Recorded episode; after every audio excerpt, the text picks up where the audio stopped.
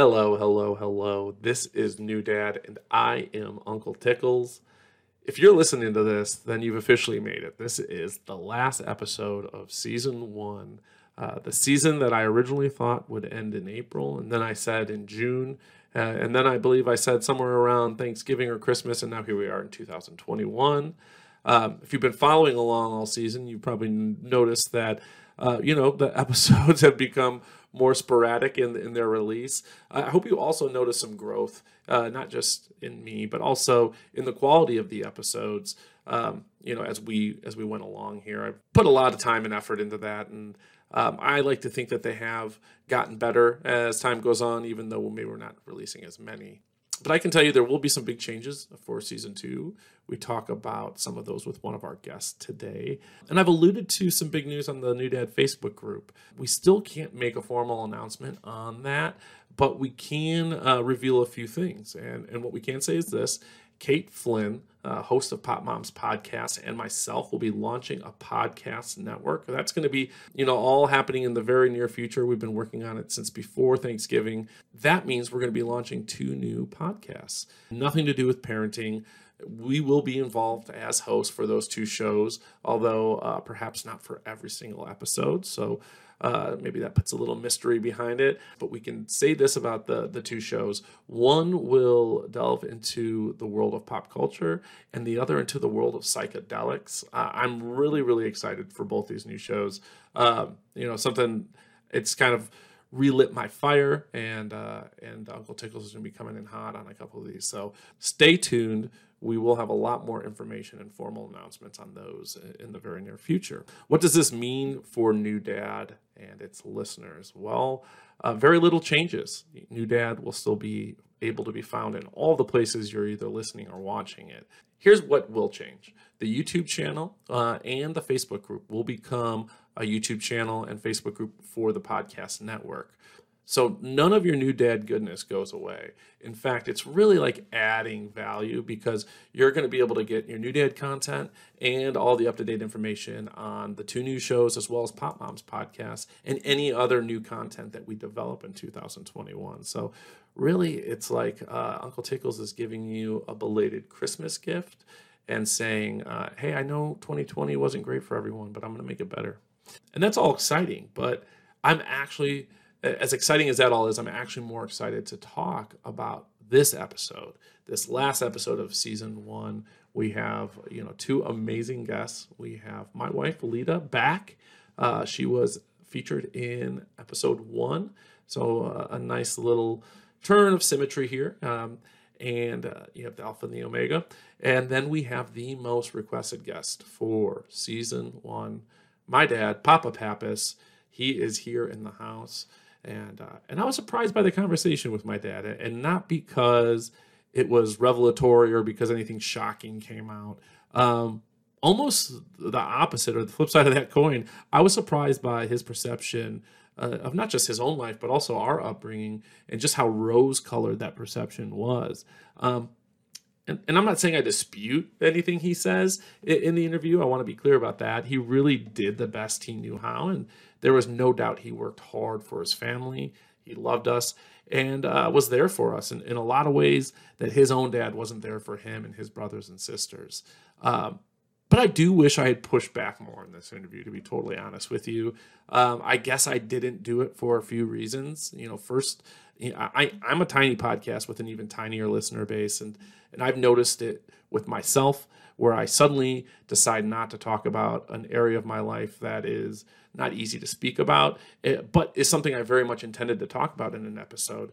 Um, and, and that's just as simple as you know. Sometimes people don't want to air their dirty laundry. You think you you're you're willing to talk about it, but then uh, you put a camera in someone's face and hit record, and and suddenly that desire diminishes. Um, on top of that, I'm still growing as an interviewer, which is a really nice way to say I'm not very good yet.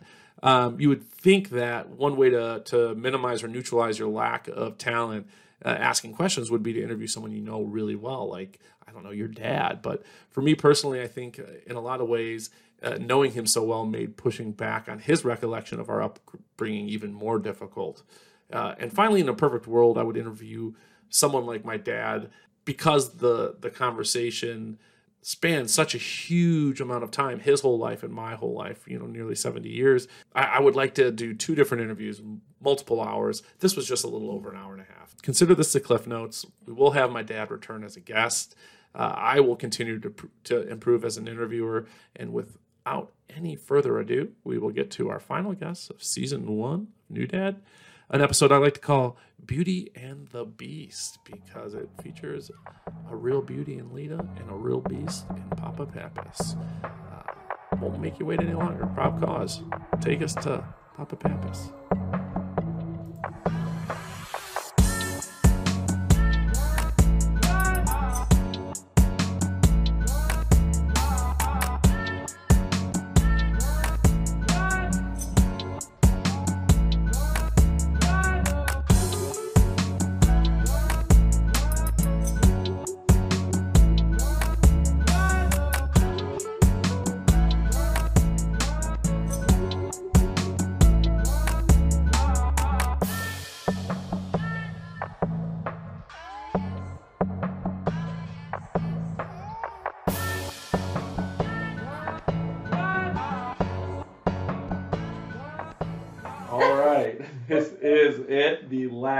Episode of New Dad. Thank you for joining me, Uncle Tickles. We have our our first guest of the season, and uh, this will be one of our last guests of the season. Uh, in a nice bit of symmetry, we had Lita and my brother Jono on the first episode.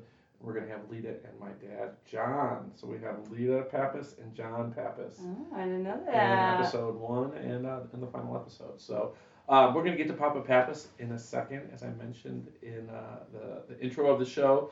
Um, we're going to circle back to Lita. She was our first guest. Uh, we're going to get her thoughts on season one and also have uh, just her thoughts on some of the, the themes of the of the podcast in general. So, uh, Lita, welcome to New Dad, or welcome back, I should say. Thank you. Happy to be back. Is it my second time or third time? Didn't I do a little uh, you might be right. We might have recorded. I don't know if it ever aired though. Ah, okay. Yeah, it's either your. I mean, regardless. You, or I was drunk in the background of a previous episode. For sure, definitely Maybe for. That was the uh, guide to being a Zaddy episode. Yes. You were, you were very present in the background of that yeah, episode. All about Zaddies. All about the Zaddies. Yeah. Um, so yeah, no, um, you know, I did that podcast in large part uh, because it's something I've wanted to do for a long time. Uh, in large part because I enjoy being a dad, and uh, with Solomon uh, approaching, I thought it'd be a good opportunity to talk about it. But also um, because I wanted to be a better partner. Um, you know, I think that's part of being a good dad, right? And I, I outlined that quite a bit at the beginning of this season. Uh, just wanting to set a good example for my sons. You know, I think it's as simple as that. So, uh, with all that out of the way, the first big question is, what were your impressions of season one? Uh, it's crazy because it's almost been a year. Totally, yeah. I'm like, holy shit! I was pregnant with Solomon when you we did the first episode. Correct. It went by so fast. A shit ton has changed, not just with our family, in the whole fucking world. So it's just like encompassing all that, and then touching on parenting topics, real world topics. It's just, I think it's been pretty cool. I I've seen like a lot of growth with you. I think it's a really good was it a hobby or what yeah, would you call yeah, it passion yeah, hobby, hobby like a passion sure. project type for of thing? sure. was really good for you. You needed some kind of outlet besides just your shitty job that you didn't like and then you know being a father. I feel like you needed something else a little more creative as well you know? Um, i think there was definitely some learning curve of things where and i think you kind of identified some efficiencies and streamlined ways of doing things. You evolved as an interviewer. I think it's been awesome. I, we were just talking about, I'm like, I think that first interview, which didn't make the cut, I think even the first one we did, we're all like facing forward. You got this fancy setup now, and I don't know, it's cool. It's been cool. Did you have a, a favorite episode from season one? God, I, I honestly have enjoyed all of them in different ways, right? I like the ones where I know the people. Like it's cool to hear like them talk on your show and their stories, but then I think I was most intrigued by you know like the unusual upbringings mm-hmm. and then the uh, across the world, across the globe episode. Oh, yeah. Both episodes were with people I didn't know, mm-hmm. you know, or I'd met maybe once or via you know the internet. So that was really cool, just hearing a different perspective on people's lives, right? It's you just you see a lot on social media. It's really hard to tell how families are, and it was just kind of cool to see. I mean, just other families, but other families from different countries and different upbringings. I just thought that was really cool and interesting. And the Dads Across the Globe uh, was by far one of the most watched, and and also um, the episode that I think people stopped and talked to me about the most, Mhm. um, or would mention the most. The other one, uh, weirdly, which I didn't think there would be a lot of traction for, was the Jesus Pete episode. That was a good one too. Yeah, a lot of people really uh, enjoyed that episode. Oh, I mean, it's not surprising because Jesus Pete is obviously an awesome, like, Very charismatic, very charismatic, cool guy. Um, you know, I just, you know, sometimes you sit down and you you go to record an interview, and the truth is you're not sure how it's going to go. I, I, I had touched on the fact that part of this was geared towards being a, a better dad, a better partner. So, you know, with season one now behind us, do you feel like you have a better partner than the person you were uh, in this relationship with? Um, you were always a good partner, though, so it's weird to say to ask that question. Am I a better partner? I feel like we've both evolved, right? Totally. I, I think you've improved on things that maybe I thought were areas of improvement, but then I'm like, I think I've evolved as well. So, not to like take over your show, but yeah, this is called New Mom. Mom Pod- podcast. New mom, but you know where where some areas you thought you needed to improve on, I think in some areas I relaxed a little bit. Maybe you would argue against that, but I think so. You know. No, I think so. I think so a little bit. Um, you know, we're going to get to the pandemic here shortly. You know, you touched on it already as well, but um, I mean, it's tough, I- and it's you know the our situation is you work from home. You know, so Mhm. you're here. Uh, I'm here with the boys. You know, even people who are quarantining and who are stuck in this. Uh, you know, a lot of our friends, they're not necessarily. I mean, we're 24 seven. You know, together all the time. So it, it you know, there is a. I think we've done pretty good. I think so too. I think so too. Not like we're fucking rock stars. But No, like, no, I mean, we're making it- it work. yeah, and we there's weeks that are harder and easier than others, right? Yeah. You know, for sure. But um, considering, like, it was one of those things where it was like I was I, I was talking to Jimmy Stabler and and I didn't realize just how maybe unique our situation. I shouldn't say unique as far as in a global situation, but just in our circle of friends. Um, I, I guess it, I just kind of think everyone's doing what we're doing, and it's not the case. Oh, You know. freaking different. Yeah, every Yeah. situation is so different right now, and each family, each person is kind of treating this pandemic differently as well. So For sure. Um, now, one of the other areas of the show that uh, you know, it was a it's kind of like a sub goal was to lose weight, and I have lost weight. So, am I more sexy to you now? hubba hubba. Our, our audience wants to know: Are you more Oh. turned on? well, your feet look the same. Your toes are definitely Well, like that. Long. we're talking about losing weight. Okay, okay. my No, toes are pretty muscular. My toes are pretty muscular, so I don't think there's a lot of room for them to lose weight. You've definitely lost weight. You look good. You've got lots of compliments. I see you every day though, so sometimes it's harder for me to notice. I also don't appreciate you losing weight when like I'm trying to lose weight. I still got about mm-hmm. like ten pounds before that like pre Well, I pregnancy. a lot of weight to lose Yeah. as well. yeah. It seemed like it was pretty effortless for you though. Like you didn't work out, you didn't eat he- that much healthier. You mm-hmm. I cut did. out you you cut out I two I basically cut out ordering I, dinner number two every night. Yeah, I, I mean, at, And you skip like breakfast and lunch. So I'm eating one meal a day now, with snacks.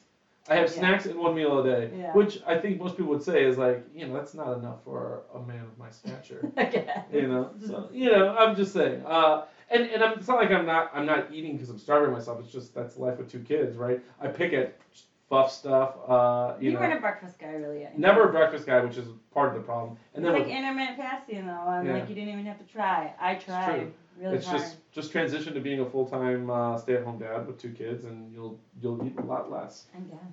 We've already talked about some of the ways that it's changed our lives, but also I, I think um, you know it changed the show, and uh, you know, and that's probably less important. But uh, you know, I had the show pretty outlined. I had an idea of what I wanted to do episode wise, and then you know, as you said, you know, really early on the pandemic hits and it throws everything you know kind of upside down. but the progress report episodes were the ones that I think I were, were affected the most, and through no fault of the of the individuals themselves, they were just uh, harder to do because a lot of what I had, I guess, envisioned was, you know, especially on the fitness side with Angela. Day to day stuff. yeah, I wanted to go take classes. Like, yeah, I'm just not eating lunch and or breakfast and lunch every day. Like done. Like there's not really much else you have to discuss. Correct. You know, and I thought that would also be a nice uh, avenue for to to kind of like uh, instill a little humor, right? You know, me Yeah. doing these, and, and that all went away, right? So, um, so so that was unfortunate, and you know now as we kind of sit and regroup and think of season two, uh, you know that's definitely something I'm going to have in mind. You know, as far as a way, I don't think we'll have progress report episodes. I think it's going to look a lot different. I think season two in general is going to look a lot different. Well, what do you mean? What are you thinking? Um, well, I mean, I, I haven't even asked you, I guess, at all. I think one thing we changed, and uh, I, I'm interested to hear your thoughts on this, is in the beginning the show was more based on a topic. It was topic driven, right? So it'd be you know screen time or food Yeah. with your kids, right? But a lot of people, when who are parents, when they're done being parents, what they don't want to do is hear about being a parent anymore, Mm. um, or at least parenting, like those. Some of that stuff you can, you know, you can in. you can jazz up a little bit, yeah. right? But it's hard to keep it like fresh. But what people liked were people's stories. You know, like Yeah. they liked hearing the stories and they liked interesting people. And that's something that you know I could relate to because a lot of the podcasts I listen to are built around that. They're storytelling. They're you know interesting people telling about what makes them interesting. You know. Um, so that was one change. But I do want to have maybe every so often I want to bring back uh, Jenrick and Flynn, who were fan favorites as well, and I like the rapport. And then maybe having a topic-driven one, or just even doesn't even have to be topic-driven that, yeah. but just uh, so more interview based, more uh, situational, and also I'm not. I one thing I realize is I'm not a, a good enough interviewer yet to necessarily manage two people really well. Mm. With Flynn and Jenrick, it's different because Well, because you guys have that background and you Right, know how to work off of each other. a hundred yeah. percent. But with other individuals, especially individuals I don't know that well, um, you know, as you know, I, I'm sometimes maybe uh, not assertive enough. Well, and it's more, di- it's different now because again, it's remote, so that's even another like hurdle, right? Right, it is. It is. So, um, so I think I'm going to try to limit the guests, you know, to one-on-one. I think I'm better in that situation until my, you know, I grow out. Um, and, and there'll be a couple other things, but I, I'm actually, you know, as I said, interested in hearing what you would have to say as far as what are some things you would be looking for in season two. For this season, I don't think you like dove in as hard as you could have to some maybe like political or like actual like current events as much as you could have. So I think that's very important. You know what I mean? Um, you know, the election, huge impact on us, our children, our children's children. Um, you know, the Black Lives Matter movement, which came more to light probably due to the pandemic. A lot of people said, you know. Sure. Uh, I think that was really another important thing. Think that would be cool Yeah. to And- like hear about, and maybe people that are very passionate about each side, and you know, you do an interview with one, and then the other, and then you also share your thoughts. I think that'd be pretty cool. Yeah, and I did. I, I did record an episode, uh, you know, based on politics. It, w- it was somewhat covering the election. It was somewhat covering the divisiveness leading up to the election. Um, I lost a lot of that video. I have, you know, most of the audio. I'm, I'm not sure what to do with the interview. Uh, the interview was with a, a gentleman I went to college with, Steve Lukan, who was in the Mhm. House of Representatives for over 10 years, served in the military. Um, just overall great guy and a Republican, someone who's from the opposite side of the political spectrum than uh, that I fall from. Um, you know, so I do want to release the audio for that at some point. The problem is, you know, and this is something that's crazy about 2020. You know, I, I feel feel like if you're not releasing stuff really quickly, it becomes dated so yeah, fast. yeah, oh, 100 And percent. Everything's fucking changing every single day. Yes. Yeah, And no, so especially especially that- yeah, especially with social media and Yeah. how things blow up. I 100% agree. So maybe if you do that, that topic, you really, you know, you put it in a plan. It's like I'm gonna edit the next day. I'm gonna release it within five days, and Yeah. then you could do that. Cause I, I don't know. I like that kind of stuff. I like it when people are passionate, you know, about one way or the other. It's just very interesting to where they come from and why they think that way and how it impacts their friends and family and children. Yeah. Um, no, and, and and also with Black Lives Matter, that was another one I had uh, it, it scheduled, fell through a couple times. Um, the guest, yeah, I still want to get that guest on Skrill. I know you're not listening, but if you are, uh, I there's still an open invitation, even though it, it's fallen through. Oh, I also want you to have a celeb on. I don't know, like Jax Taylor. I'm working um, on it. I am. Maybe who else do I really like? That's a who just became a Well, I was uh, so I, I sent out an email, a couple emails trying to get Beau, Jax, and Scheana's, whoever that guy is. Uh, I'd like to get all three. Of them. Randall. She. Randall. Oh no. That's. Oh, uh, she knows. I, thought- I was thinking Lala. yeah. Yeah. Um. Yeah. Anyone. Yeah. Any kind of celeb. B list. C list. Yeah. C list. That was another heartbreaking uh, turn of season one. I thought I was really close to having the creators of Bubble Guppies come on the show. Ah. yeah, both those guys. What happened? Uh, They're busy. well, it was it was one of those things. Uh, correspondence was like really positive and happening, and then I it think just you trails told me off. about that. Okay. Yeah, so, um, so yeah, Well, let's work on that. I could help. I could throw some. I could slide in some DMs. yeah, I might have to. also, just crowdsource. Be like, yo, Yeah. any of my friends, anyone listening, like, who the fuck has a celeb connection True. that would maybe want to be on a parenting podcast, world life view podcast? I don't know. You know, True. Um, crowdsource, crowdsource stuff. Yeah, I will. One idea I had for season two, uh, because I really do like this um, idea that there's something from the podcast that's tied to personal growth, Mm-hmm. right? And something that's less, uh, I guess, subjective, right? It's more concrete that you can. There's a measurable thing to say, okay, you accomplished this or you didn't, right? Sometimes be like, oh, do you have a better partner? Like you said, it's like, well, it's hard to kind of say, you know, some, that there's a little more gray area with that. So one of the things I was thinking of uh, pursuing was, and it's something I've always wanted to do. Um, you know, so one thing I always wanted to do with this podcast, knocked it out. Another yeah. thing, uh, have something I, you know, write something and have it published. Oh yeah. and so I thought that perhaps that would be something that I could, you know, it's very clear. It's like, did I write something? Yes. Was it published? Yes. Is it available for people to buy? It is. It's not so important that pe- a lot of people buy it. Just Yeah. the fact that I finish something, get it out, and put it and, and make it out That's there. cool. Like, do you mean just like an opinion piece, or like a book, or like a movie script, or like what do you? What's a specific? Well, I think at this point it's better to keep it pretty broad. Just Uh, to say, okay, hey, okay. I'm gonna write something. okay, okay. I'm gonna, it's, it'll be published, and someone will pay me, a, albeit maybe a small amount of money for those publishing rights. Okay, Um, that's a cool goal. I yeah. never. Obviously, I knew you were into writing before. You wanted, yeah, to do other things, but um, yeah, I feel like I haven't heard about that in a long time. Going back to thinking about how season one was impacted about, you know, with Corona. Yeah. And the fact that we're in the middle, you know, let's be honest, we're in the middle of another lockdown. You know, shit isn't slowing down, it's ramping up right now.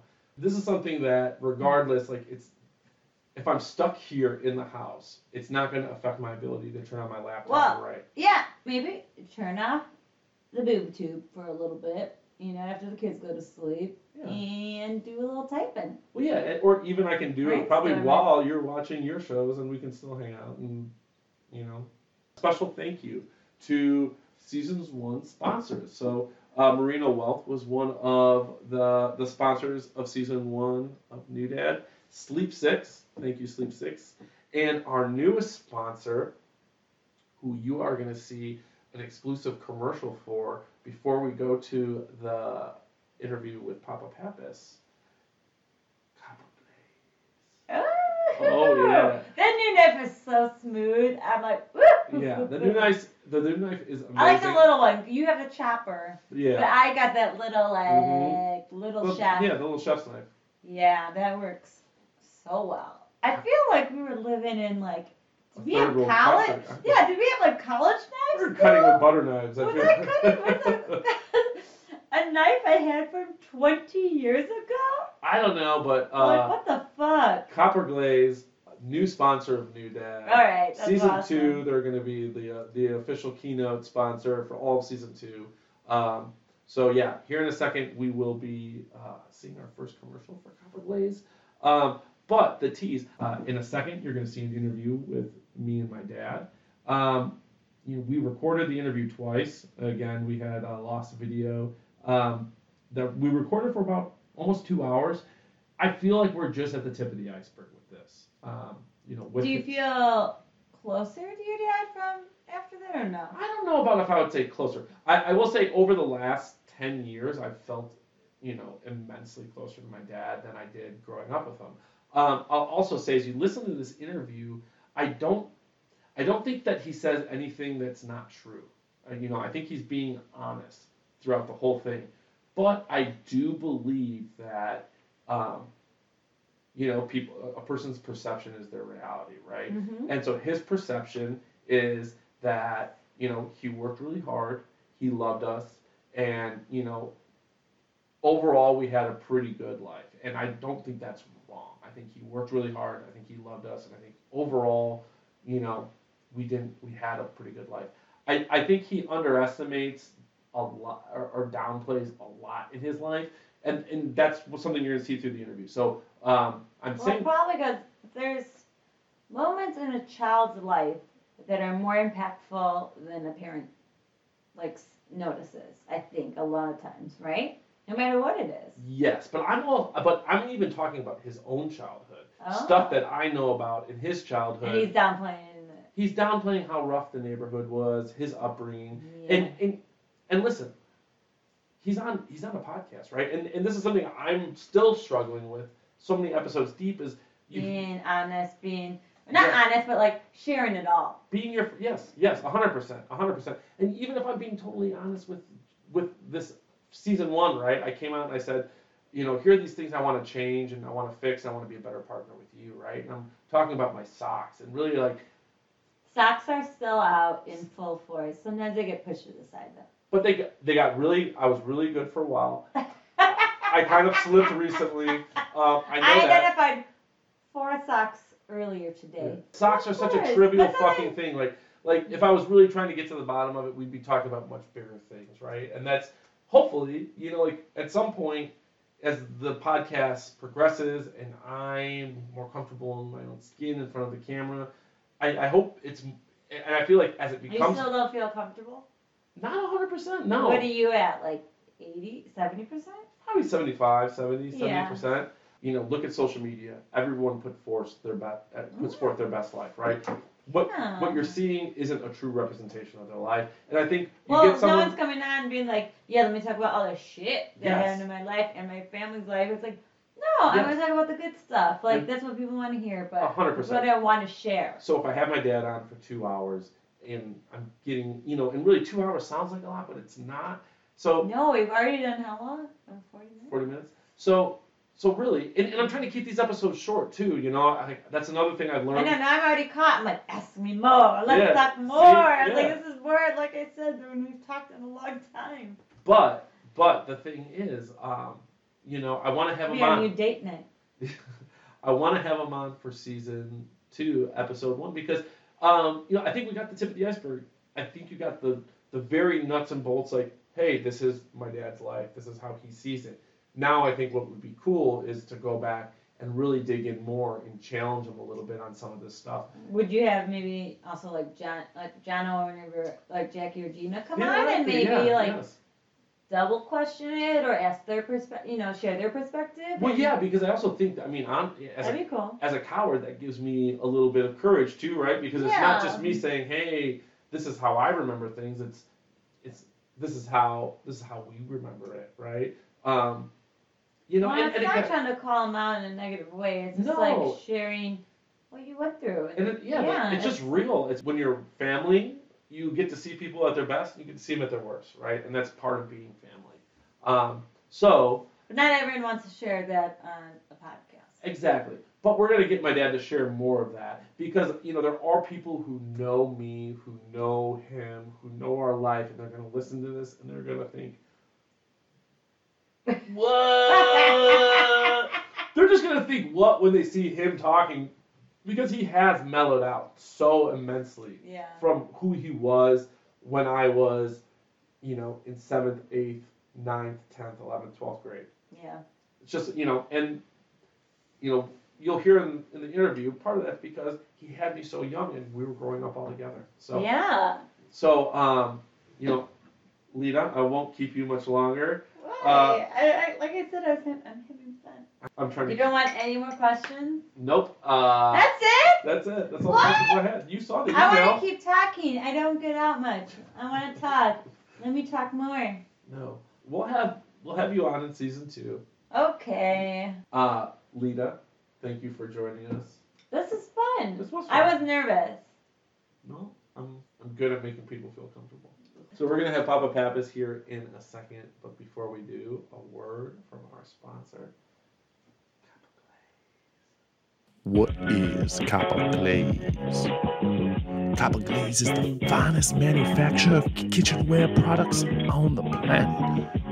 We have the best cutting boards, the sharpest knives, the best pots, and the most magnificent bowls for your kiddies and to eat and drink that water and food. Contrary to popular belief, Copper Glaze is not a reference for Donald Trump's semen. Follow us at copper underscore glaze underscore kitchen on Instagram and like our Facebook page. Thank you. All right, welcome back. We are here at a New Dad with a guest that uh, was by far the most requested guest we had uh, throughout the season, and uh, and one that probably came up the most throughout our episodes. Papa Pappas, say hello to all Hey. Uncle Tickles, nieces and nephews. How you doing, a new dad of yours? That's Uh, right. So uh, Papa Pappas is here. We're going to talk about um, his life growing up in uh, you know his own childhood, and then kind of what he remembers about uh, being the father to Uncle Tickles. Um, so you you know you were uh, born in 1959, Yep. Chicago, Illinois. Chicago, Illinois. Two Greek parents who uh, who are first generation. Correct. Correct. So I guess talk to my viewers and, and listeners a little bit about what Chicago was like in the '60s. What growing up in, in Chicago was like. I think I think growing up in Chicago, it was um, it was pretty simple and, and it was pretty innocent. I mean, uh, it didn't seem like anyone had a lot. You know, uh, you know, we didn't have a lot of money. You know, uh, but everyone didn't have. A, no one had money. Everyone was in the same boat, so you didn't really know that. Hey, you know, maybe you guys were a little poor, but you know. Um, uh, everyone was about equal, and but the thing, the difference was there wasn't this level of violence, you know, um, that you see nowadays um, with you know uh, gangs. Yeah, yeah, there was gangs, but but but they weren't like they were now. You know, I'm sure I'm sure there were drugs, but the drug problem wasn't way out of control. Everyone had it seemed like everyone had their parents. I think that was huge. You know, it wasn't a lot of you know, it didn't seem like a lot of single family parents. Uh, Right. parenting, you know, you know, uh, you know, families. They're um, mainly husband and wife raising their kids, and you know, no one had a lot, but everyone was, you know, pretty happy with what they had, and they didn't know they didn't have a lot. you know, Right. I know you you ended up moving out of the city later in life. Did you stay in the pretty much the the same neighborhoods in, in Chicago? Well, there was just there was two neighborhoods I lived in. Uh, one was Rogers Park, and that was until fifth grade, and then the other one was fifth grade to about senior year of high school, and that was the Austin neighborhood. Okay. So those were the two neighborhoods I lived in. You know. And and for me growing up, I think I um, you know when I think of your childhood, the North North Austin days are more synonymous. I remember hearing about the the Pop Warner days uh, from not just you but Uncle Lou and Uncle Tom as well. Yeah, you know, I was older too, so it so so so it played a bigger role. But the North Austin Boys Club at that time, uh, it was a good deal. It was run by the uh, by the city's um, uh, a police uh, 15th district police uh, police force, and they had a boys club, and they played. They had baseball, they had football, they had basketball programs, Boxing, and they yeah they had boxing programs. Yeah, they did, and so it was like uh, they kept they kept the neighborhood kids busy by you know Keep 'em keeping off the street, activity, yeah. yeah, uh, you know, like involved in activities. So it was a good thing. And so through sports, you kind of uh, earned a, a reputation and you know kind of like a, a local tough guy. Yeah, well, you know what? I'll tell you what. Sports kind of, I was able to, you know, make, you know, whatever, make a name for yourself. But sports, I found myself in sports. I, I started playing sports. I started getting better. All, all of a sudden, I found out I was good in sports. Right. Oh yeah. Yeah, you know, and There's then, an instant gratification yeah, there, yeah, right? I mean, yeah, and it, and it kind of lifted my self esteem. I was taller than the other kids in my uh, in my class. You know, all of a sudden I started gaining weight. and I was stronger, and then I was I started to receive uh, you know um, uh, accolades for playing sports. I was good at it, and people started to notice, and it kind of made me you know it kind of uh, was was a huge part of who I was at the time. You know, I don't know if that's good or bad or whatever, but you Yeah. know, it wasn't bad, but but but it might have taken away from like you know, um, you know, uh, educational type of uh, things. Like I probably was, like, oh, you know, I'm a sports, I'm a jock. You know, I do. I really need to study as hard and this and that. No, you know, that I'll always, you know, I'll always be a jock. I'll make it, but you know, that's not how the world is. right. You know. Right, and, and and during this time, you're in Chicago. You're moving around. You, you know, you get to this North Austin neighborhood. You know, you you're kind of a, the benefactor of of this great program, from your own words. Where you know Mm-hmm. Yeah. that was run. It, um, you're able to put a lot of time there, and and that's good because your dad's working a lot during this time. He's not super present. Mm-hmm. Yeah, yeah, no, no, he wasn't present. He worked from. It seemed like when we woke up in the morning, he was already gone to work, and then by eight, he, and then he came home around eight o'clock every night. So it was like you know, we really didn't see him a whole hell of a lot. You know? Right, and and he was a world class. I don't know if world class athlete, but uh, he was he was a good athlete in his yeah, own right. You right. know, you know, he played football.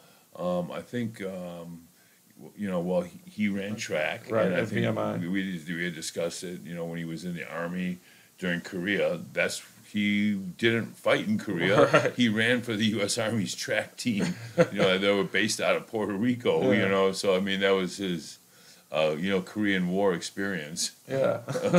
well, and, and so he, you know, he has the military school and, and the military background. He's uh, he goes to law school, becomes a lawyer. He's working a lot.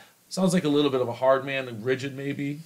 Well, Disciplined for sure. Yeah, d- discipline for sure. You know, I mean, you don't. You have to be disciplined to get through the, you know, uh, That sort of- Virginia Military Right. Institute, and then And then law be- school. Yeah, then you know, be in the army, and then be in law school.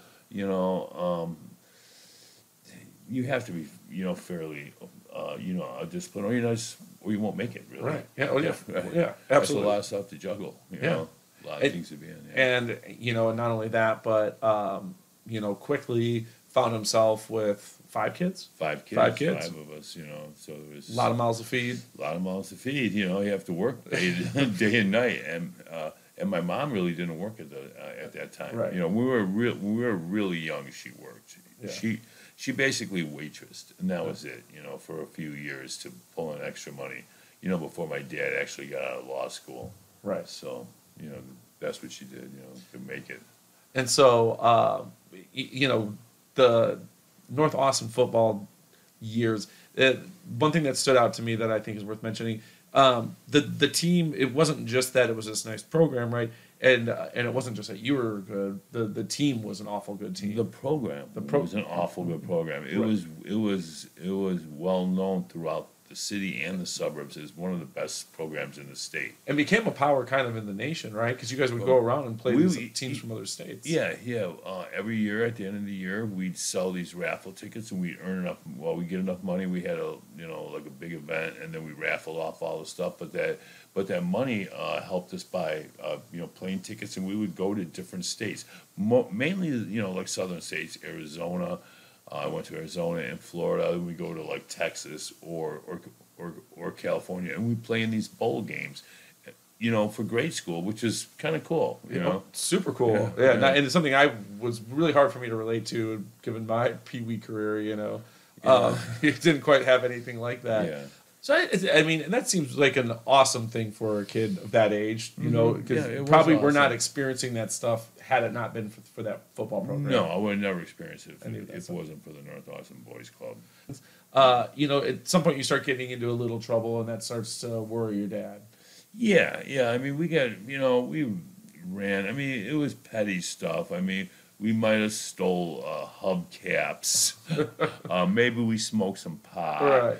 You know, we drank alcohol once in a while. I mean, and those things, you know, those things would lead to trouble. Right. Well, and ultimately, I know how your dad reacted to that, but like, uh, I guess I'm thinking more in the immediate. Like, as you're going through this phase, you know, uh, you know, I guess I, I remember a story from Yaya about Papu, you know, chasing you in a stolen car.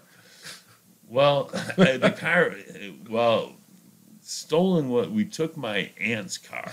if you can call stealing your aunt's car, she used to live with us. My aunt lived with us, and and what happened was we had um, we had uh, s- stolen a bunch of merchandise out of a factory, and we had set it and we had hid it. Um, so then what we did is at night I just took my aunt's keys uh, when she was sleeping. I took the car, you know, and then I picked up my friends and we went and we got this. It was it was all it was was stolen like sporting stuff, helmets, jerseys, you know, stuff like that. You know, it was out of a uh, it was it, it was out of a factory that uh, was storing you know you know you know football equipment So, basically. but he, Yeah. so he chased you down in the car. Yeah, yeah, he did. He, you know, it was kind of a surprise. You know, we had went over there, picked up the merchandise, loaded in the car, and we're driving. It was maybe three o'clock in the morning, and all of a sudden I see my dad walking down the street. And I, I just was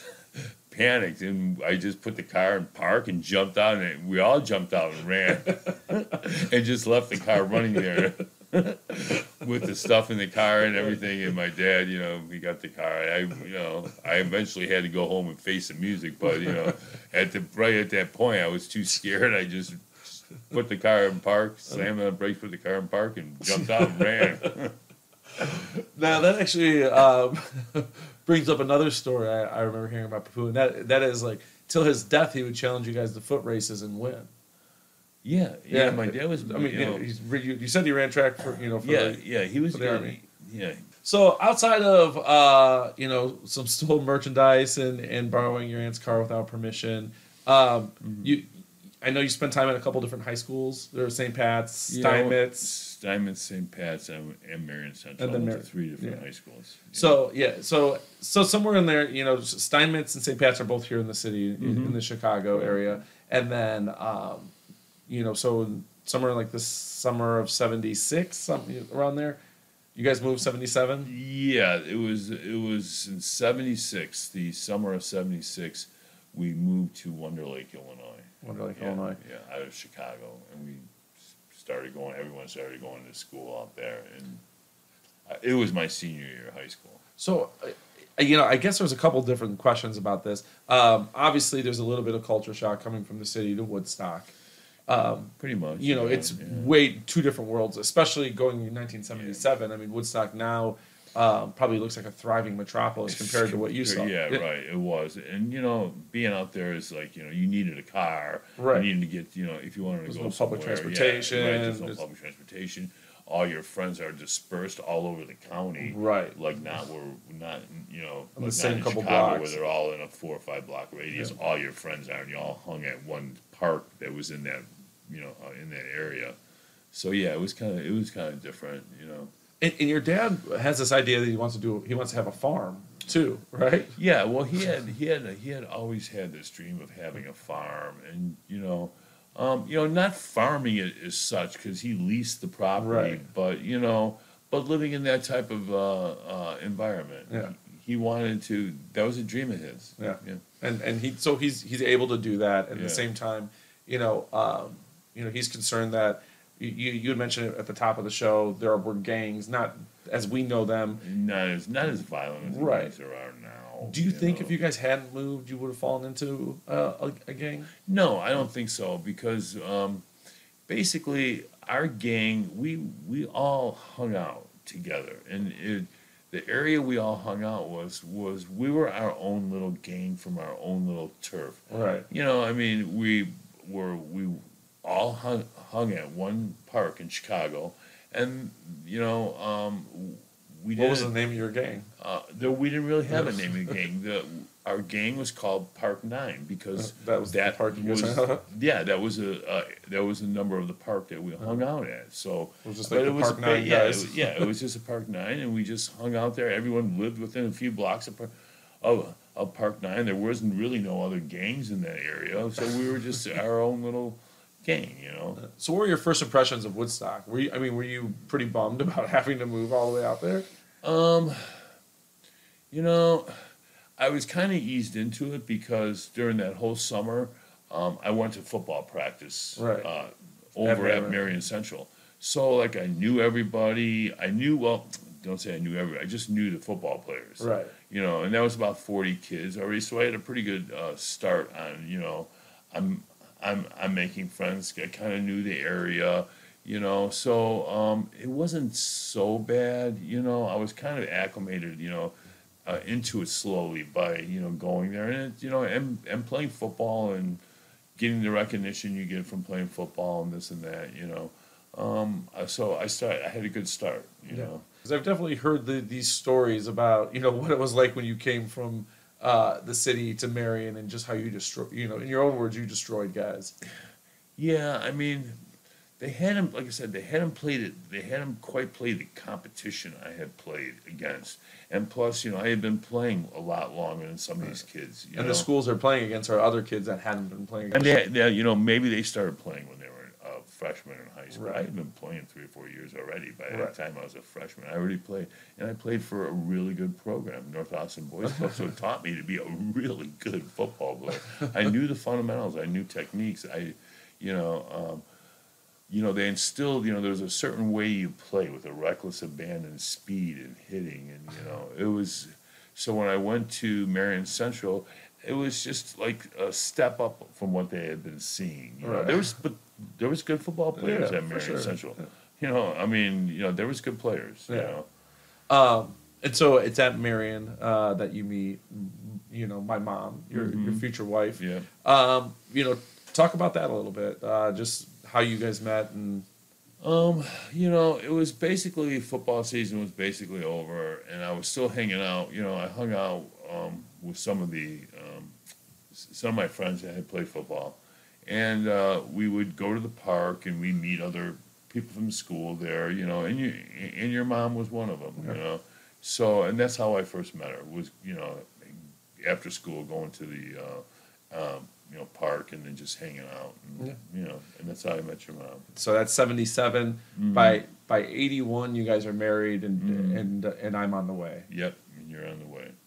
And first, uh, first baby born in McHenry County right. in 1982. That's right. Is, I have a I have a newspaper clipping to prove Yeah, it. yeah. And uh, but yeah, so the, you know, I guess you can call that pretty hot and heavy, pretty fast. You know, things move pretty quickly for you Yeah, guys. yeah, I think so. I think you know back then. I think you know people met. They uh, they decided they were going to get married earlier. It's For sure. it- it's a different kind of scene right now. Yeah. Um, you know, adults wait longer, get careers, get houses, save money, do things. Then they have kids. And also, you know, during that time, that's when your dad gets sick. Yeah, yeah, yeah. My dad got sick. Um, he died in '81, so it was probably I was I want to say he might have been diagnosed at the beginning of '81 or, or late '80 with um, with a brain tumor. He had he had lung cancer, brain tumor. You know, I think I think basically he had lung cancer, and then the uh, and then the Cancer spread. cancer spread, you know, mis, you know, spreading and then it spread to his brain. So it was pretty, and it was inoperable, and you know, and so it was it was a fairly quick, maybe eight months from diagnosis to the to the time that he actually passed. You know. and that, and that's a hard time for you you know for anyone you know losing their dad but um, you know it's it's made slight you know I wouldn't say slightly maybe exponentially harder for you because you know you graduate high school you meet my mom you guys move to Rockford you're going to Rock Yeah. Valley you're playing football um, and you suffer a knee injury that that ends your football career so around the time that you're dealing with you know which you know now in in hindsight it probably seems like a small thing to be dealing with is Yeah, the, the end of the that knee injury and everything. It's but like, in the know, moment, in the moment, that was it was it was it, it was pretty big at the moment. I mean, your you know, identity had been b- built kind of Yeah. around the, being this athlete. Yeah, I mean, you always think, you know, you always in, uh, in the back of your mind, you're always gonna, you know, like you're always saying to yourself, um, sports is going to end at some time, and it ends for professional athletes Yeah. too. You know, so it's going to end for you know normal people too. For sure. And I knew eventually it was going to end. It just went in. Uh, I just went in a different route. The injury. You know, I just thought I would play up to a certain level, and that would be it. You know, when your dad goes, do you have at, at that point, you know, any regrets? Um, Well, yeah, I think you do. I think once when you, when there's someone close to you that they pass, you always look back and you have regrets. Like, I should have spent more time. I should have done this. You know, I mean, you look back and you're like, what could I have done that could have made this relationship, you know, better or um, been more involved in the relationship? And you, you know, say to yourself, man, that's you know, um, I miss I miss an opportunity, you know, and uh, but life's short. You just you kind of take everything for granted. You don't realize it until like someone's gone. How much you really wanted to say to talk to them and you know and to share your thoughts and you know it was it was that is hard. You know, and I think it happens to a lot of people. You know, they have regrets about that. and, and, and how, how do you think that affected you, you know, moving forward as a person?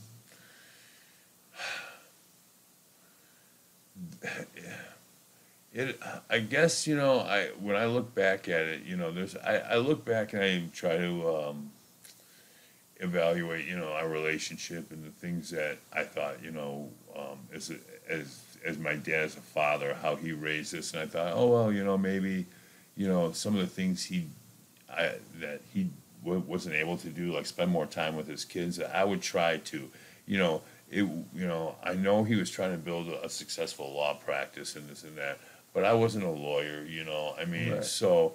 It was hard for you to yeah, relate yeah, it or appreciate. Yeah, it was. I, I wasn't going to, you know, I, I wasn't going on this really, uh, you know, you know, a professional type of track. So I thought, well, you know, what I'm doing, I could spend more time with my kids, and, and I figured that that's what I wanted to do. I thought I tried to spend as much time with you guys as I could. You know, I coached you guys, I coached the For sure, girls. yeah. You know, I went to all your games and stuff. You know, which my dad wasn't able to do. You know, Right. and my dad wasn't able to coach his own kids and stuff. Well, I, I thought, you know, that was one thing, and I miss, and I miss my, and I miss my dad. You know, I mean, miss the, you know, um, it, you know, uh, his uh, his influence on me, and you know, um, he he he was a smart man, much smarter than me. so you know, you um, wonder what sort of advice or what yeah, sort of right. I direction. mean, well, he could have helped me as I as as I became a parent, moved on, and had more kids, and he was a grandfather, and you know, I mean, you know, you don't, you just it never happened, so you don't know. You know, it's right. A lot of what ifs. yeah, a lot of what ifs. Yeah. Um, you know, so he leaves behind five kids. He leaves behind a wife. Um, and, and I think this is a good time to talk about Yaya a little bit. What was she like as a mom? Um, I thought she was a pretty good mom. You know, um, she was dealing with five kids at, at you know, I mean, all within like a year, a year and a half apart from Right. each other. It was just, it was a madhouse. Yeah. But I thought, but I thought she did a pretty good job. I mean, uh, when we were younger, we were, you know, um, well taken care of. She was always around us. I mean, we always had, we always went to the beach or, you know, the parks and this and that. So, you know, she did a lot with us. Um, when you know when my dad died, I was already married, and so was my younger sister Tia. Yeah. She was already married also, so we were out of the house already by that time. So it was my mom was left with uh, three uh, three younger Yeah. kids in high school. So And your and brother Lou stepped up big time. He yeah, he did. a lot. Yeah, once he got out of uh, uh, high school, and this, and then he got job when, when he when, when he got a job and was working. He shared his paycheck with my mom and to help my mom out. You know, I mean, he lived there for Christ's Right. sake. You know. I mean, and Yaya was a huge part. I, I may not have ever met Papu, but Yeah. me growing up, y- y- Yaya was, you know, uh, you know, outside of my parents, probably like the one of the biggest influences I can think of. You know, um, as far as her presence and just. Um, she was uh, she was proud of her grandchildren. yeah, and, I think you know definitely I would describe her as like a matriarch of the family. You know, Oh, definitely, yeah. for yeah, sure. Yeah. And she was, I think, in a lot of ways, the the tie that bound, like bound everyone together. yeah, and uh, yeah, it kept the family together. You know, I for think sure. she did. This is also uh, a a good time to you know segue into you know your you know and, and you mentioned it. You know, you're out of the house. You're expecting a child. I come shortly after. Mm-hmm. Um, so now you've gone to losing your own father to becoming a father in, in just three months. Mhm. Um, I guess what's it like to be a 22 year old with a, a newborn son? Um, Well, I actually didn't know that much. I mean, I, Yeah. you know, of course, growing up, I always had brothers and sisters Right. around, so I could, you know, I knew what was what it was like growing up. But raising a child and then growing up eh, are kind of two different things. The responsibility level of raising your own child, and you know, it's it's a job that you know until they actually leave your house, it's a full time job every minute of the day, every you know week of the month, every month of the year. It's you know it's your it's the hardest job you'll ever do in your entire life. Is parenting. for It's easier to go to work than Yeah. to stay at Oh, home yeah. and be a parent. yeah, Yeah. for sure. As someone who's now a stay at home parent, I can say that. Um, during this time, you're also working nights, correct? Right. Right. So my so you guys are doing this to try to offset the child care costs a little bit. Right. You know, Yeah. well, yeah. I mean, when I when first we first started working, I was working days, and then uh, Yaya actually, my mom, Yaya, you know, your Yaya took care of you for the first six weeks Mhm. before we could actually get you in, because you just you can't take a newborn into a daycare center. Right. They gotta be a certain yeah. age. You know. Yeah, for sure. So yeah, and then it uh, it was a little bit later than you know that I went to. Um, yeah. tonight's. yeah, you were probably I don't know. You were nah, probably about six months or something. Um, when um, And you did that for a while. yeah, yeah, Yeah, oh yeah, yeah. I did it for a long while. Yeah, Yeah, yeah. I took care of you during the day, then I would hand you off to your mom, and then Good. actually, actually, I would hand you off to a babysitter for like another hour. Then I would go to work, and your mom would come home from work and Yeah. Take you. So you weren't very, you weren't No. at a babysitter very long. No, no. Um, and, and you know, not that I remember anything from this time period, really. Mhm. I do remember, uh, you know, like some of my, ear or one of my earlier memories is bringing you lunch to the, bringing you food. Mom saying she forgot your lunch or you forgot your lunch and driving it out to Elgin. Yeah, did, uh, that's true. Yeah, yeah, I, yeah, I just, I yeah. mean, that's just like a, I mean, and then, yeah, Yeah, she I- would just bring me lunch for Yeah. once in a while, just so we can see each other. I Yeah. because we we there was the,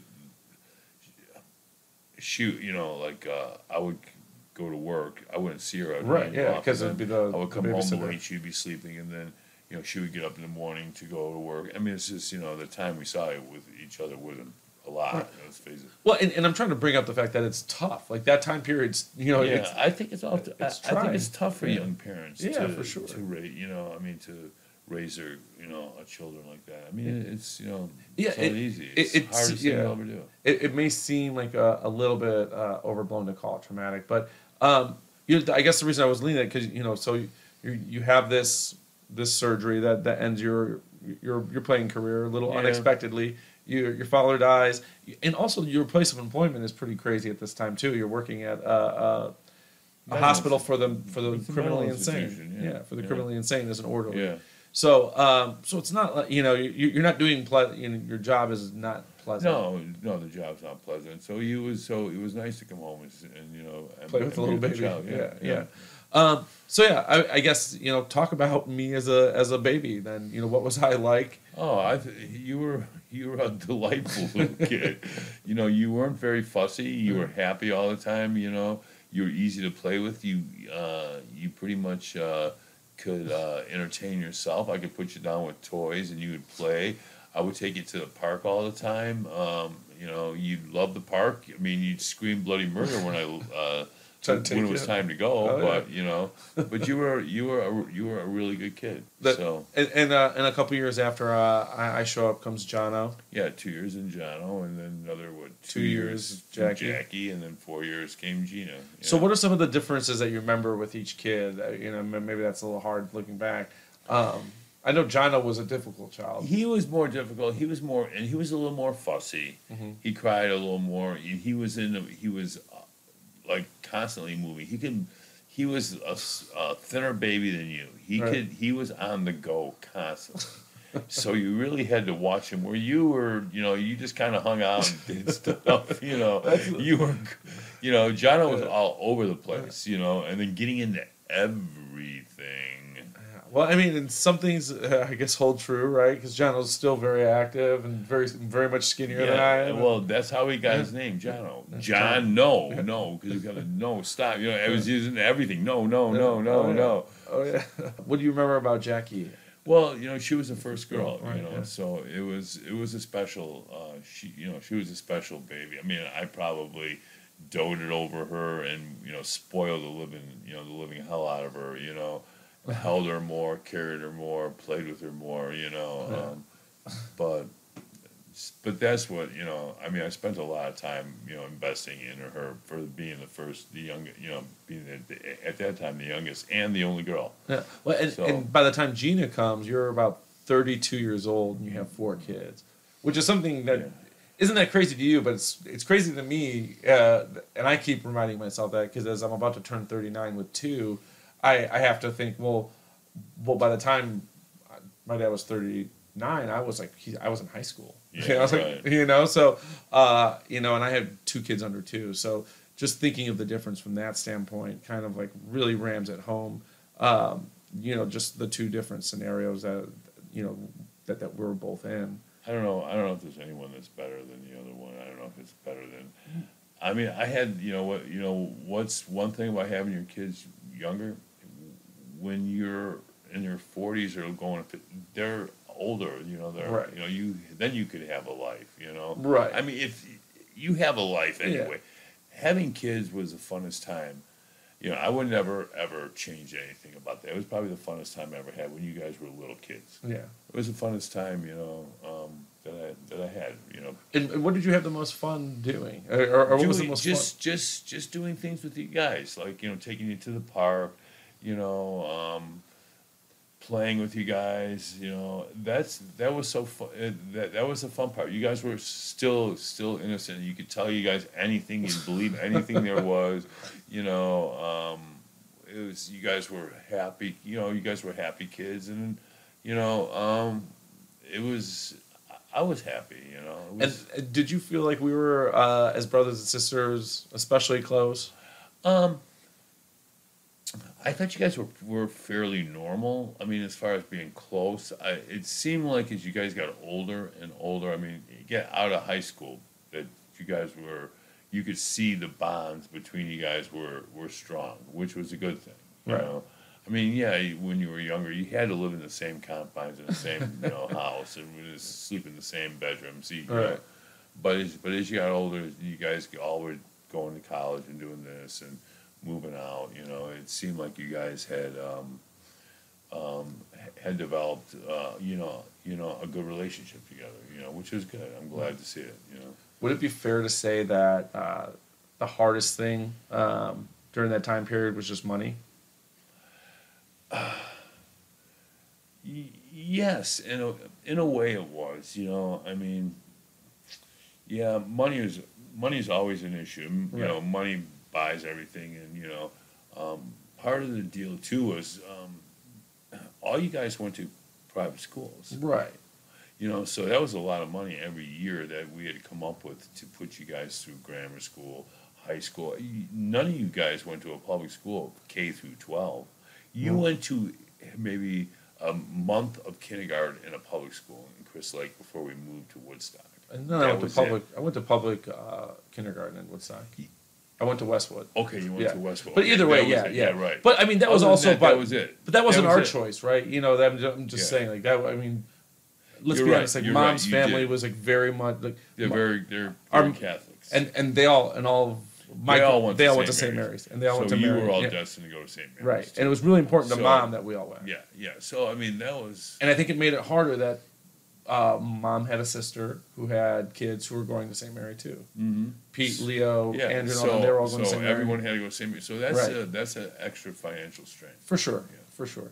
Um, so there was that, and, you know, and I guess, I, and I'm not, I'm not saying that, uh, you know, my, my recollection of our childhood wasn't happy because it was. I think, you know, there was, um, there, but there was a, like I think being young, and and I think a lot of it has to do with what you're saying, going to private school.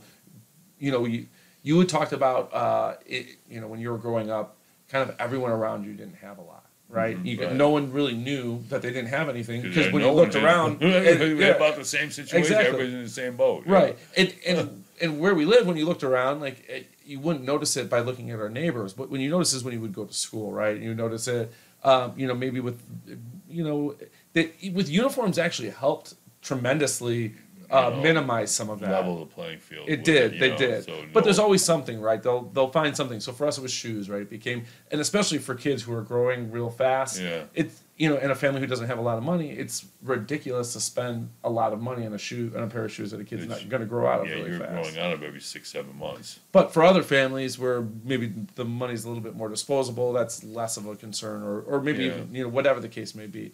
So I mean, we were more aware of it. Um, I think than our peers in school for sure.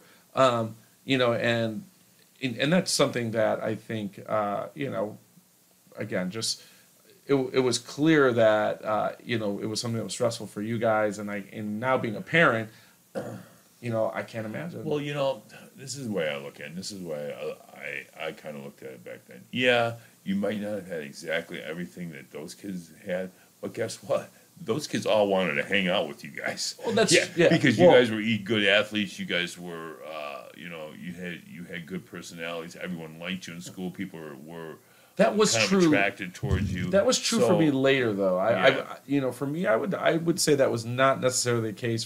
Probably up until like sixth grade, seventh grade is when I really like. I mean, really seventh grade. By seventh grade, I remember that's when I, I kind of grew, and I, and by that time it was, uh, you know, I was starting to really separate from from the other kids in that regard.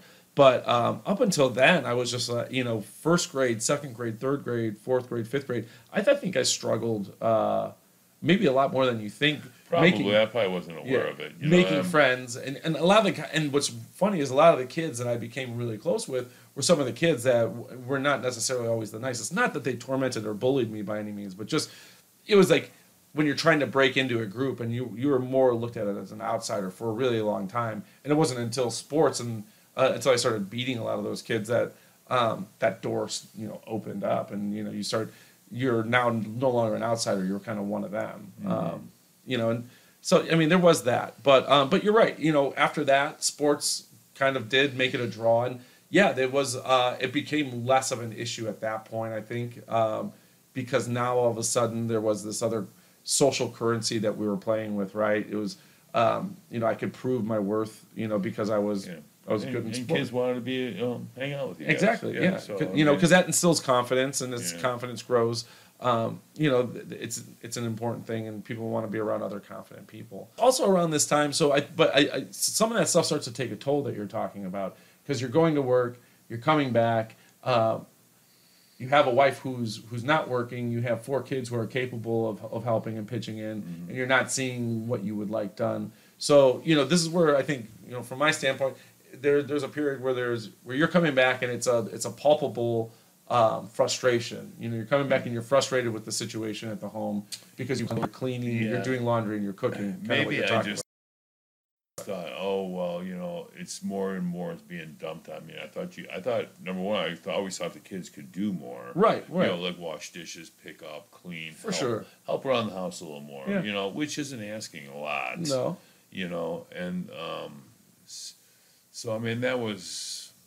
that was part of it. I mean there was a lot of there was a lot of strain. You know, um, like coming home to make sure you know and paying the bills and you know doing the grocery shopping and then some come, coming home to cook and make sure you guys had your laundry was done for in the morning for when you guys went to school everything was washed and dried and, Right. you know yeah it, it, it, doing you know playing all those roles it does put a little strain on you you know And I wonder. Um, I, I'm just curious. Is there a part of you looking back where you're, you know you're you're kind of looking at that situation and you're thinking that there's things you could have done as a parent, like earlier on when we were younger kids, to maybe instill It's more responsibility, more- you know. yeah, I mean, I don't know. Yeah, I mean, yeah, I probably let you guys off the hook by you know cleaning up after you and doing stuff, you know, picking up after you and um, stuff like that. I didn't, I didn't, ex- we didn't hold you guys accountable and didn't, you know, uh, you know, give you guys a more responsibility for your own, you know, actions and stuff, and you know, and help around the house and be part of that. You know, I, I probably didn't do that, and that's, you know, oh well, that Yeah, happened. I yeah. mean, Um, well, and, and it I'm- never, it didn't hurt you guys, Right, yeah, I'm You just know, curious, the- I'm just curious, run, yeah, didn't yeah. hurt. You know, Um, and then you know, I think there's that, and I think there's also the added thing where like you, maybe more than the average person, are sometimes unaware of the tone and uh, and when you get excited and when you Yeah. get excited, that's what people say. Yeah, you know, it's I- frightening sometimes. Yeah, I guess, I guess it could be. yeah, and it's pretty But- scary. But if you know me, if like the, some of the people that really know me real close, they go, "Oh man, I don't see why other people think that. You're so mellow, so laid back, so you know." you so are chill." super mellow and chill So now. chill, you you are you are really mellow and chill now, and it's probably very misleading for some of the audience. Uh, especially, I mean, I'm, I'm I'm imagining like Jenrick and Suds and Flynn who are watching this, and they, you know, like they've seen you, but like they haven't. I, you know, I'm, I'm. It was sometime after college, and I think part of it is also the relationship between us. Us changes as I become an adult, and uh, you know, I start to first understand some of the things that you've been telling me for a long time, and also it's just I'm, you know, like less of your problem uh, to a certain degree because now it's, you know, like I'm an adult. I'm, pay, you know, it's like I'm. Yeah, I Yeah, mean, you, I'm- you grew I'm up to- 39 you years grew old, up you to know? be, uh, you know, a good person, and you know, a good. Uh, I knew you were going to be a good father. You know, um, uh, you just grow up to be a good person, and you know, I, I wasn't worried about, um, you know, worried about you. You know, Probably more so than I would say. I have Would other you? kids to worry about? Yeah. you're the oldest. Yeah. Well, yeah. I mean, you're right. already there at a certain point. Now I gotta, you know, worry about the younger kids a little more. Yeah, no, Yeah. yeah. yeah. But I, I guess I, it that leads to a good question. Out of all of the kids, who was there a kid you worried about the most? Now, No, just like in general. Look, looking back, now that we're all adults, looking back, back, who did you worry about the most? Um, boy, that's a that's a that's a tough question. Um, probably Jackie, maybe. Yeah. Yeah, because I knew, you know, uh, I knew for, some reason Jono was more driven. It seemed like he had his he, he had it together more in high school, Mhm. and he seemed to be going. You know, he seemed to have uh, everything together. Knew what he wanted to do. Knew where he wanted to go. You, on the other hand, you, it didn't seem like you really knew where you wanted to go, but you still, I still was, you know, I still was confident in you. You were, you were smart. You maybe you hadn't lived, you hadn't at that point lived up your, uh, lived up your expectations. You hadn't, your grades didn't, didn't reflect your intelligence at that point yet. But I, I still had confidence in you. Gina seemed like she was too, she was, uh, she was too wired and you know and narrow, you know, s- straight. She was more focused. Jackie was a little less focused Yeah. you know, and I thought, you know, that we had gotten off to a pretty good start after high school when she went to nursing school. I Mhm. thought, you know, we're on the good path. And when that dropped out, I just probably scared, worried, yeah, yeah, a little, little more worried about her. But you guys really never gave me that much to worry about. I don't Yeah, think. no. Really, you know. No, no. I mean, there was a couple instances I can think of, but yeah, Yeah. but yeah. I Um, was a little worried in a couple instances, yeah. but they were illegal, you know. but also, I mean, yeah, I mean, I do think that in the big scheme, like, oh, and especially with my group of friends, for the majority of things, you we were pretty tame and we were pretty. Uh, you were you had a pretty good set of friends. yeah, I mean, like looking back at it and knowing what Jono Every- and Frank, Jono's friends were good too. they were good, but I feel like looking back, the kids were getting progressive. They were doing progressively more adult things, I guess, at younger ages than we ever were. For, yeah, I, I would have to say that's probably true. Yeah. Yeah, Jono's uh, when you look at Jono. Yeah, and even Jackie's. yeah, like- Jackie. Oh yeah, Jackie too at that. Yeah, for sure. Yeah, maybe more so than John. Yeah, for sure, a hundred percent. So that was crazy to me. Just, I mean, and it has nothing to do with you guys as parents, or just just more so an observation where it was just, um, uh, I guess as a parent, you have to worry about your kids' friends and who they're hanging out with and everything. But And I wasn't too worried about who you guys hung out with. You guys No. all had pretty good friends. No, for the Yeah. most part, yeah, a- a Yeah. hundred percent. I think so. Um, still, though, I you know I think um, we have to bring up since we're talking about some of Jono's friends, um, the night that you caught them peeing out of the window. Oh, well, you know, you guys would, you know, um, I knew you guys were gonna party, okay? So it's like, okay, don't just just don't drive around, okay? I get I get it. You're gonna party. Go upstairs in the in the you guys had a, a big room. Go upstairs, sit with your friends, party up there.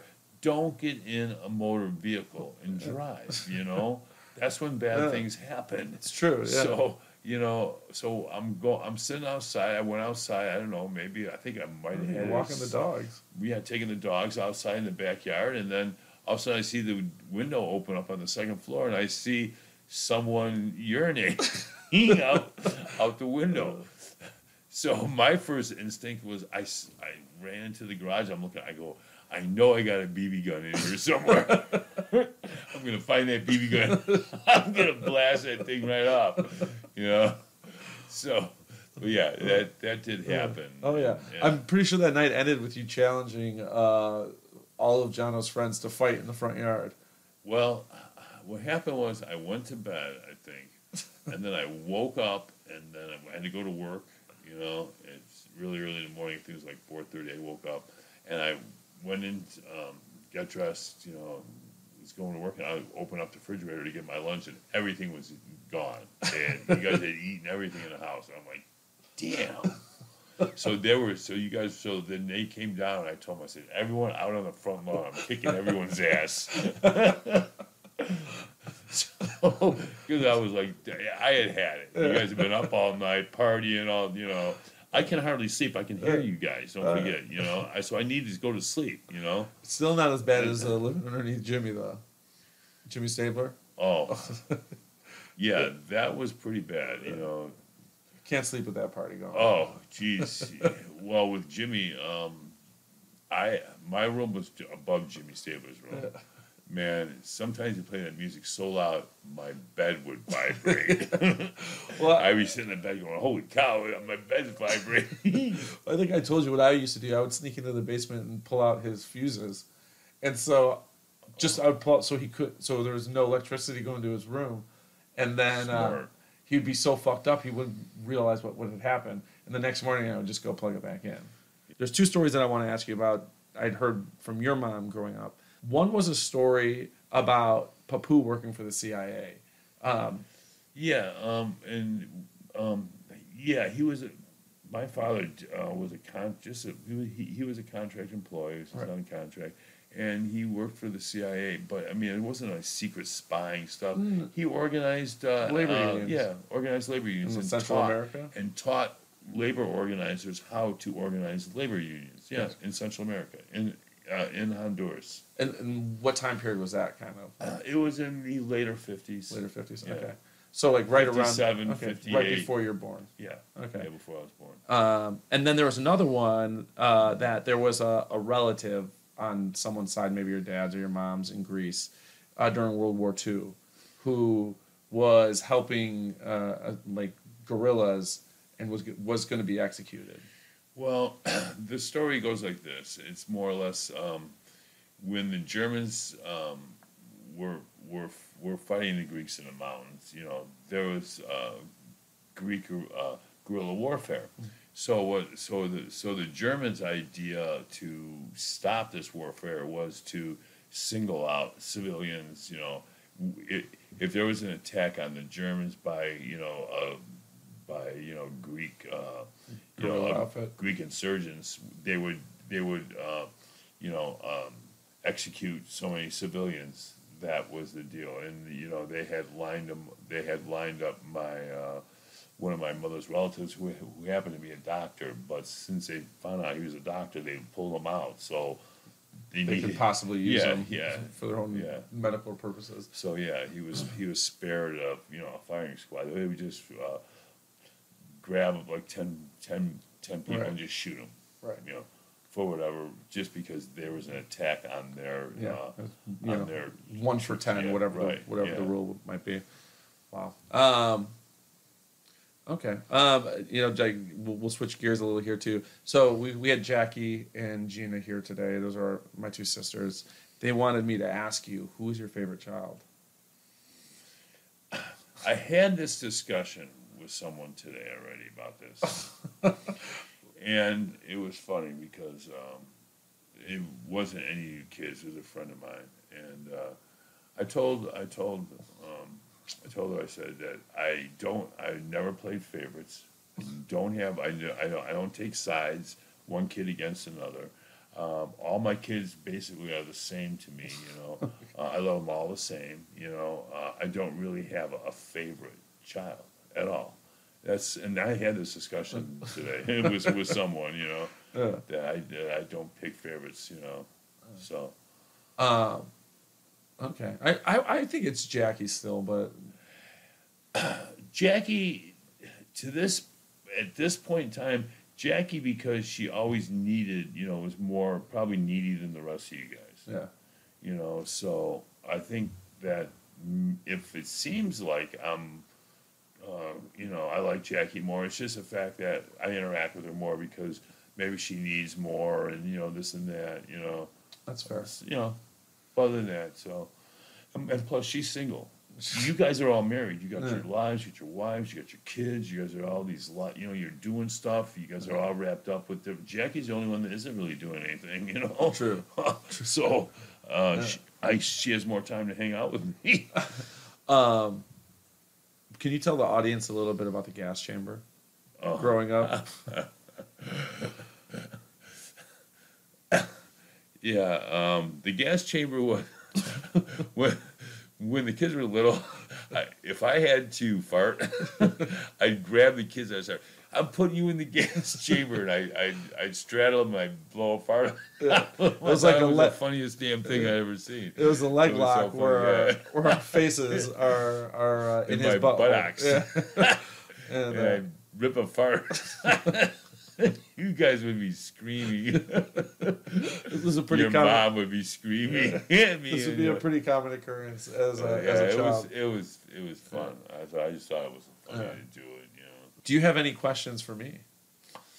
Oh, um, you know, I think um, is what have you learned as far as being a parent? How does it, you know, does it ch- uh, change anything that you look back on in life, and you know, you you might not have thought about, hey, this is how it was for my, you know, because you didn't, because now you're walking in my shoes. I guess I saw how how I saw conversations that we had that worked, and I saw conversations that we had that didn't work, right? And I, and I think uh, if I'm being totally honest, the ones that didn't work are the ones that went more got more emotional, right? Where Probably, you know yeah. where they get because then all of a sudden at that point there there becomes a point in those sort of conversations where both parties are no longer like the whatever the the point of the conversation was has gone out the window right and now it's more so about hurt feelings or about energy or about you know now i'm you're challenging me or or you're telling me Yeah, as an then adult that i don't know what's right So, yeah, and then sometimes as a parent, you're like, okay, I've had enough. I've heard, I've Right. heard enough. This is it. I don't care what you say. For sure. Bam. You know, I got other things. I got to move on. I'm tired. I just this is the, this is it, and this is the way it's gonna be. For sure. you're the parent. right well yeah and i think that's yeah i mean Yes. and, and i don't think anyone's saying that there aren't moments where that's called for you know that's for sure going to be called Yeah. for um, but the other thing i think i've learned the most is i mean and this is probably the biggest thing and it's not necessarily um, really a helpful thing to have knowledge of but it's just knowledge of the spectrum of love where um, i think before having a kid i had such a very narrow understanding or experience with love. You know i i love my family. I love my brothers and sisters. I love my mom and dad. Um, i love my wife.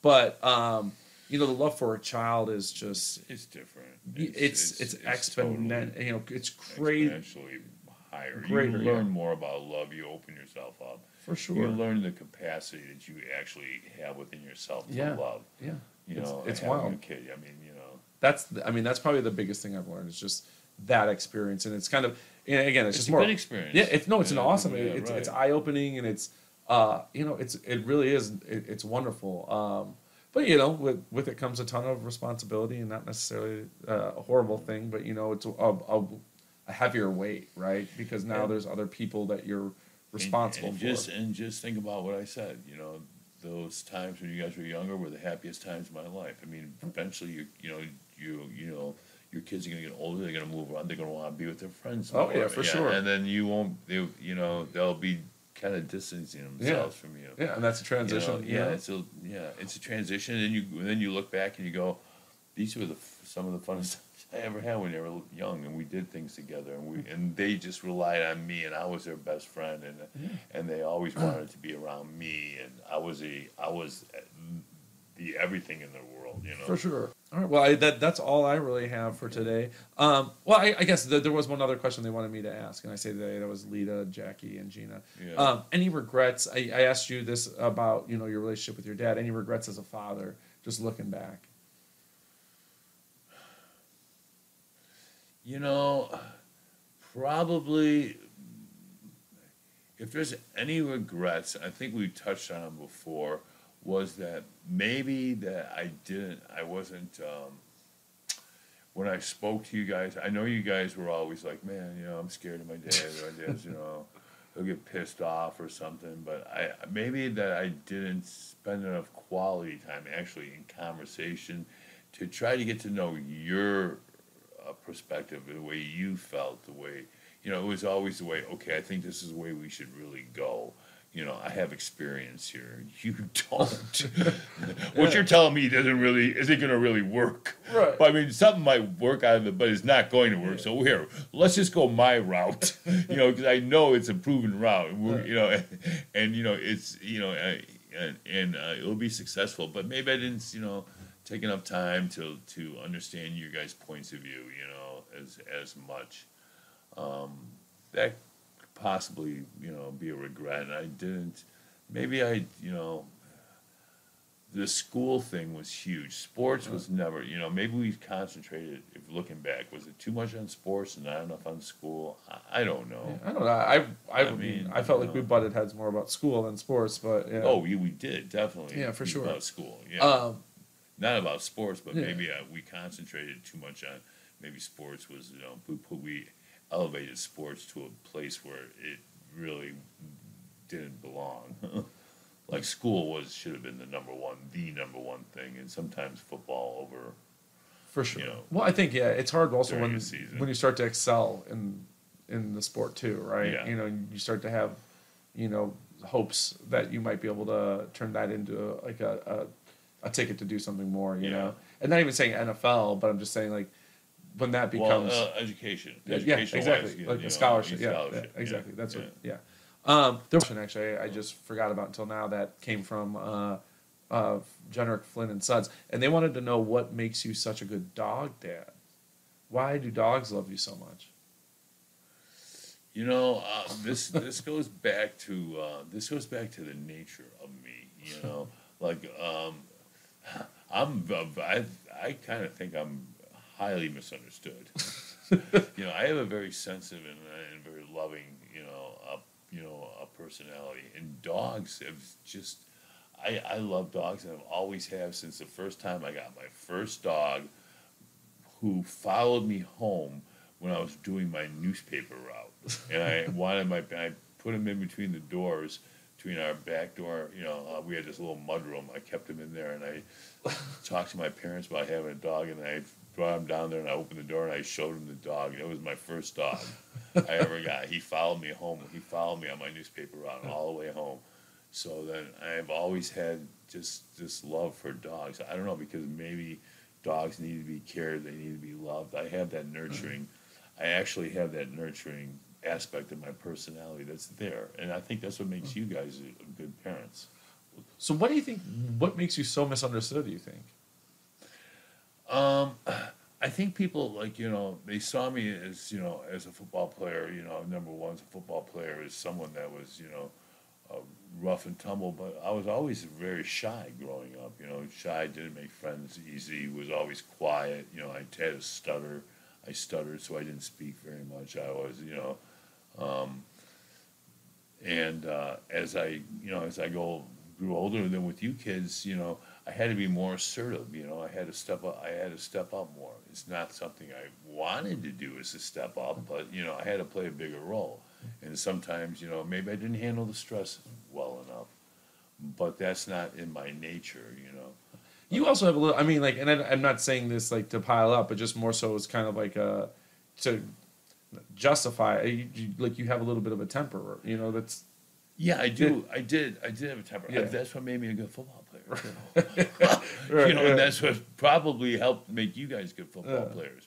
You know, um, so yeah, I do have a little bit of a temper, but it seems so unnatural when it comes to the forefront. You know, it seems unnatural part of me that um, that I would be, you know, uh, angry or you know, or or get mad. I don't really get mad. You know, I'm maybe you know I've gotten older. I've tempered, you know, somewhat. You Do you think it's fair to say you shut down more so when you're mad?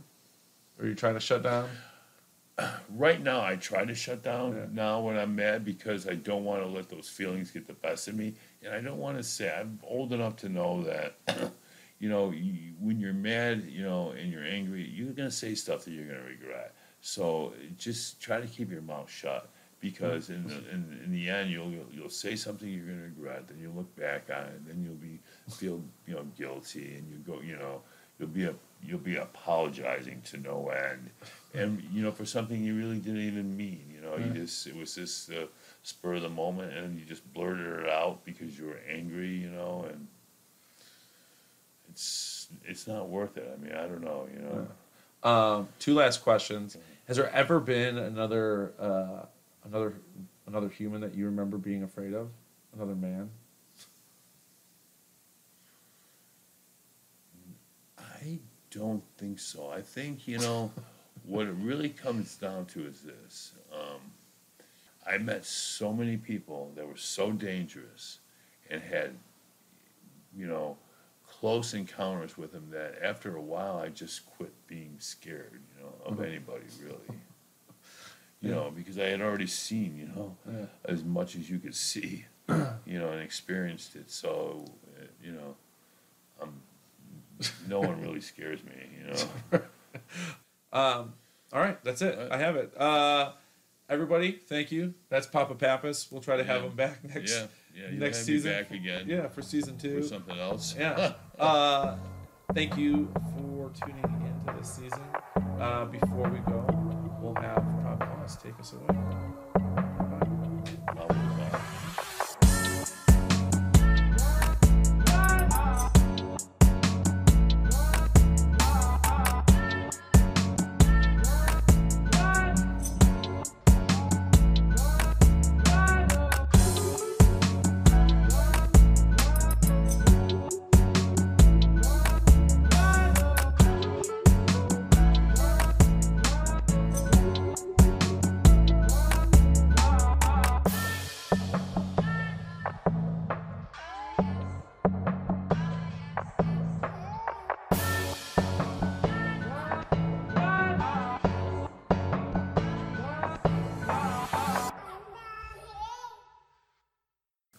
Pretty wild time, I think, just to think about. You know, like you're we're talking about the '70s, right? So, yeah, I guess just you know, what kind of music are you guys listening to at that point? You know, is it Led Zeppelin? Oh, there was some there was some good music back then. yeah, well, for sure, great Yeah. music, right? Yeah, yeah, yeah. A lot of people. Well, that was always that was probably our favorite rock band was you know uh, Led Zeppelin. You know they had there was of course they had Rush, REO Speedwagon, Black Sabbath, you know Aerosmith.